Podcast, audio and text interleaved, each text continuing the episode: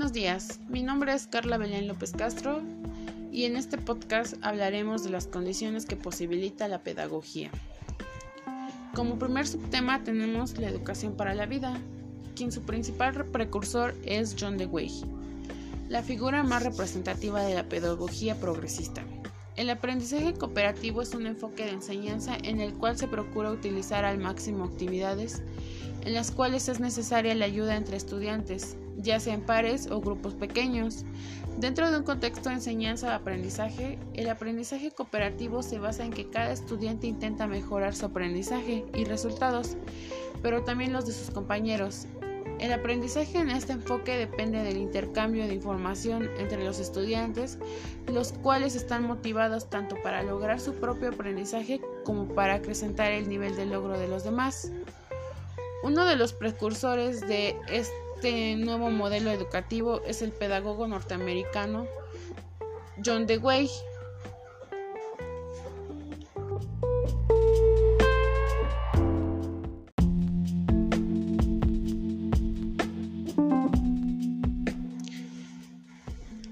quien promovía la importancia de construir conocimientos dentro del aula a partir de la interacción y la ayuda entre pares en forma sistemática.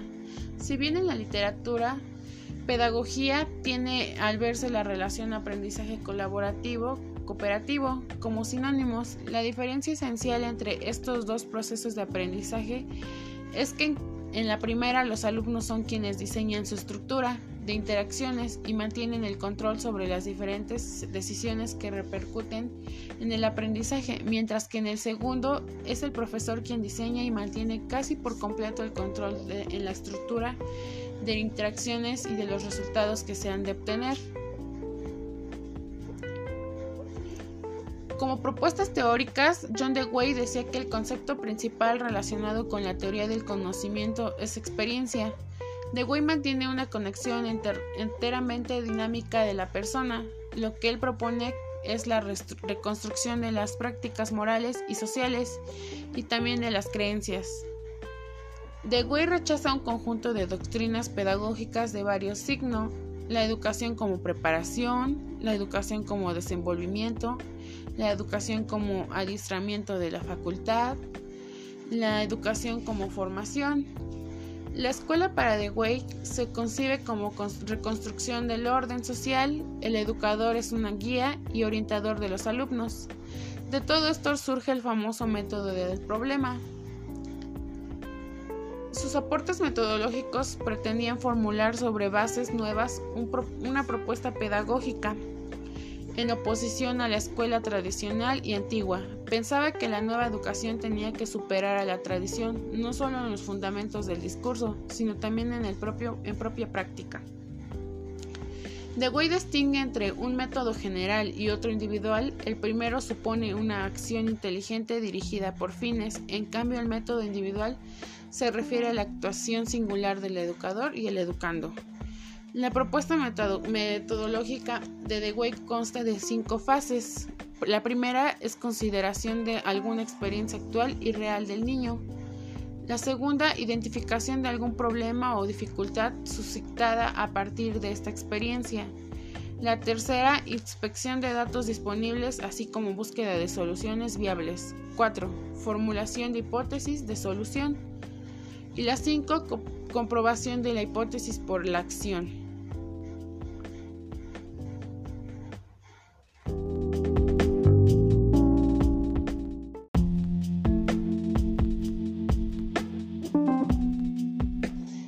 Siguiente subtema es educación creativa.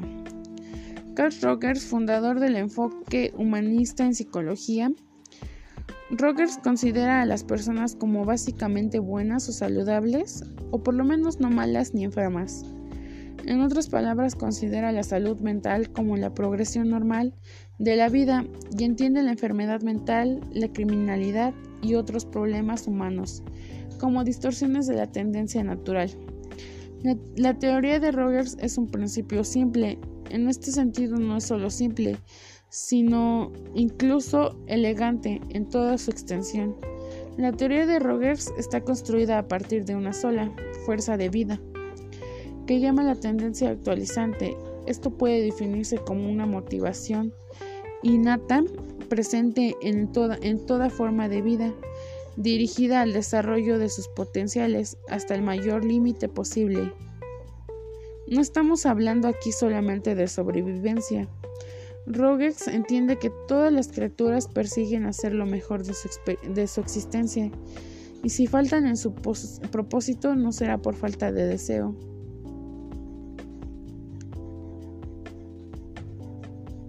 Rogers solo se interesa por describir a la persona sana. Su término es funcionamiento completo y comprende las siguientes cualidades. Apertura a la experiencia. Es la percepción precisa de la experiencia propia en el mundo, incluyendo los propios sentimientos. También comprende la capacidad de aceptar la realidad, otra vez incluyendo los propios sentimientos si no puedes abrirte a tus propios sentimientos, no podrás abrirte a la actualización. La parte difícil de esto es distinguir los sentimientos reales de aquellos derivados de la ansiedad subsecuente a las cuestiones de valía personal. La siguiente es vivencia existencial. Esto corresponde a vivir en el aquí y ahora. Rogers, siguiendo su tendencia a mantenerse en contacto con la realidad, insiste en que no vivimos en el pasado ni en el futuro. El primero se ha ido y el último ni siquiera existe. Esto no significa que no debamos aprender de nuestro pasado, ni que no debamos planificar o ni siquiera soñar despiertos con el futuro. Confianza organísmica. Debemos confiar en nosotros, hacer aquello que creemos que está bien, aquello que surge de forma natural. Rogers se refiere a la confianza en el propio yo, en el sí mismo, y la única manera que tiene para conocer lo que es verdaderamente tú, ser feliz a la experiencia y viviendo de forma existencial. El siguiente es libertad experiencial. Lo que significa es que nos, nos sentimos libres cuando se nos brinda las oportunidades. Rogers dice que la persona que funciona al 100% reconoce, reconoce ese sentimiento de libertad y asume las responsabilidades de sus oportunidades. El siguiente es creatividad. Una persona completamente funcional en contacto con la actualización se sentirá obligada por naturaleza a contribuir a la actualización de otros.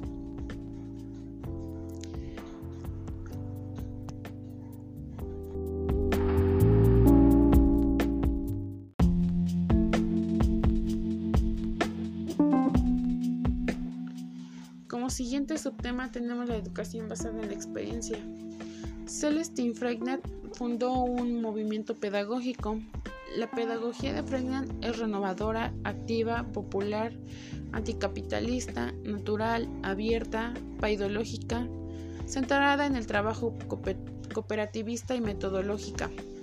Su renovación va más allá de la escuela nueva, a la que critica por teórica porque además de compartir sus principios, se preocupa de la renovación de las escuelas y de los maestros. De esta forma se centra en la renovación del ambiente escolar y de las funciones de los maestros, y no solo del método o en las teorías de su, de su sistema. El objetivo es que el niño piense haciendo y haga pensando. La escuela será el lugar adecuado para que los alumnos aumenten pensamientos y acciones. La escuela que, propugna Freinet es la escuela pública popular, una escuela para el pueblo, para las clases trabajadoras. Se persigue una escuela que sirva a los intereses populares y que también sea democrática, es decir, participativa. Para Freinet la verdadera educación debe seguir dentro de la escuela, sin imposiciones externas que solo sirven al poder establecido. Renovar la escuela será así impedir que las notas de obediencia y, domesticación de las escuelas capitalistas se impongan al pueblo. Por el contrario, deben luchar por una escuela renovadora que sea crítica, libre, desalinadora y popular. Su escuela está situada socialmente en un ámbito diferente al de aquellos en los que se llevan a cabo las realizaciones de la educación nueva Considera que sería fácil reformar la enseñanza en, la en las escuelas que poseen instalaciones y material adecuado.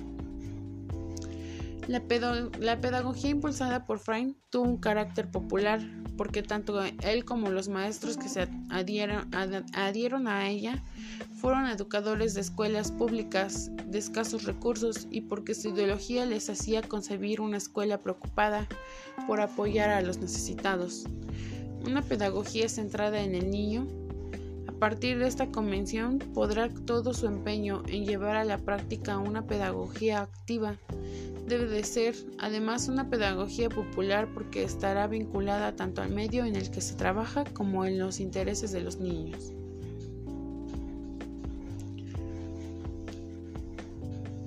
La escuela activa de Frame parte pues de la actividad del niño, actividad estrictamente vinculada al medio, el niño con sus necesidades, con sus propuestas, sus propuestas espontáneas, constituye el núcleo del proceso educativo y la base del método de la educación popular. Por lo tanto, el centro del proceso de enseñanza, aprendizaje no es el maestro, sino el niño.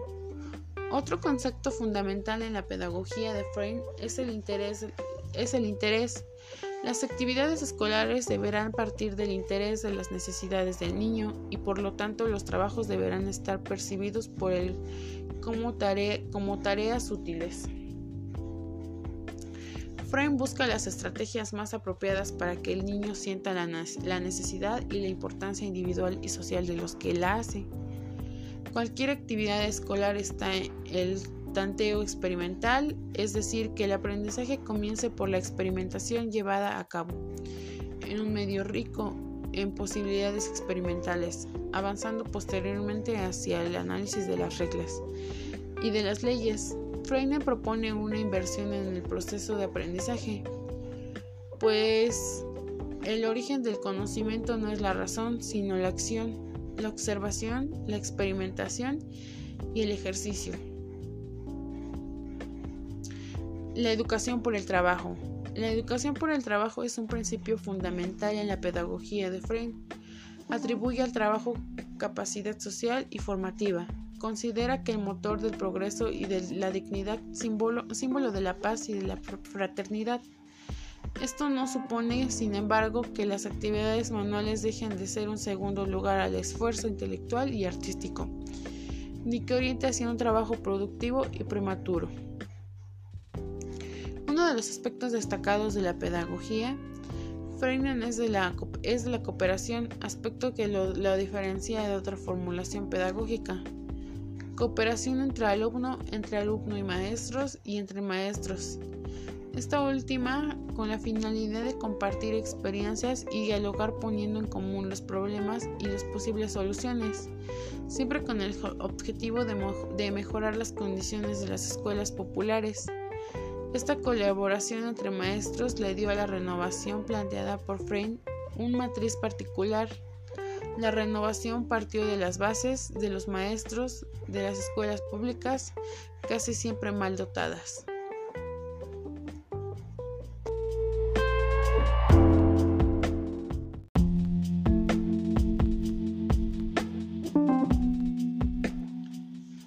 El siguiente tema es pedagogía de la motivación. La motivación debe ser parte fundamental y esencial de la enseñanza. No debe ser algo momentáneo, ni se debe permitir que solo sea momentánea, ya que constituye el ambiente físico, social, emocional de la enseñanza. Una persona aprende cuando se plantea dudas, formula hipótesis, retrocede ante ciertos obstáculos, manipula objetos, verifica sus conclusiones y por lo tanto se debe motivar la clase en todo momento, aprovechando todo cuenta rodea al estudiante, desde una salida didáctica, una imagen televisiva, hasta objetos que estén dentro de, su aula, como un dibujo en el pizarrón, una lámina o actividades que, que el profesor puede aplicar para mantener motivado al estudiante como crucigramas, sopas de letras o una lectura.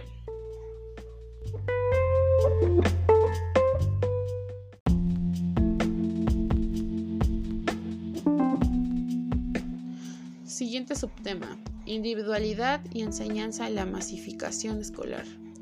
Se entiende como masificación al aumento que se experimenta en la matrícula de la educación, al pesar de los años, la cual impide que la educación pueda ser impartida con eficiencia y eficacia. Debido a esta masificación, la Ley Orgánica del Ordenamiento General del Sistema Educativo ha propuesto ciertas adaptaciones que se puedan dar a las aulas, con la finalidad de mejorar la calidad de la educación, las cuales son 1. Sencillas adaptaciones en las cuales es en función de sus características diferenciales. 2. La adaptación curricular destinada a aquellos alumnos que, dado el nivel de necesidades educativas, reclaman un cambio sustantivo en el diseño curricular. 3. Las necesidades educativas cuyo nivel de especificidad les requiere instrucción, individualidad,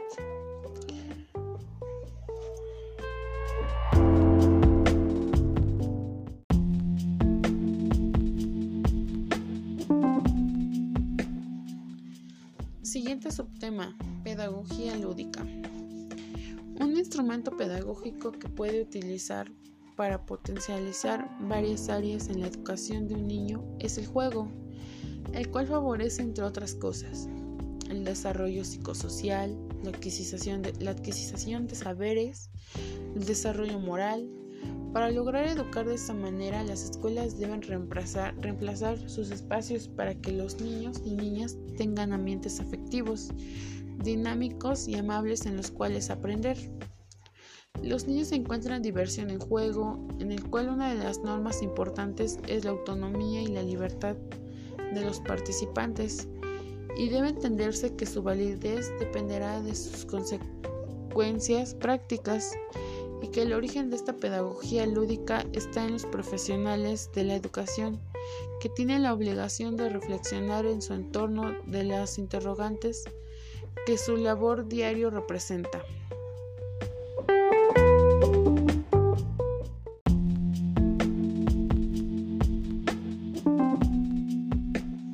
Como último subtema tenemos el influjo familiar en la pedagogía. El ambiente familiar es el conjunto de relaciones que se establecen entre los miembros de la familia que comparten el mismo espacio. Cada familia vive y participa en estas relaciones de una manera particular, de ahí que cada uno desarrolla unas, peculiaridades, unas peculiaridades propias que le diferencian de otras familias pero el ambiente familiar, sea como sea, la familia tiene unas funciones educativas y afectivas muy importantes, ya que permitimos de la base de lo que los padres tienen en gran influencia en el comportamiento de sus hijos y que este comportamiento es aprendido en, el seno de la familia. Lo que difiere a unas familias de otras es que unas tienen un ambiente familiar positivo y constructivo, que propicia el desarrollo adecuado, feliz del niño y su cambio y más en cambio otras familias no viven correctamente las relaciones impersonales de manera amorosa, lo que provoca que el niño no adquiera de sus padres el mejor modelo de conducta o que tenga carencias afectivas importantes. Para que el ambiente familiar pueda influir correctamente a los niños que viven en el seno, es fundamental que, los siguientes elementos tengan una presencia importante y que puedan disfrutar del suficiente espacio. La función educativa de la familia ha sido objeto de mucho interés para la psicología y la pedagogía general, y especialmente para lo que se ocupa de la educación y el desarrollo del niño en los seis primeros años de vida.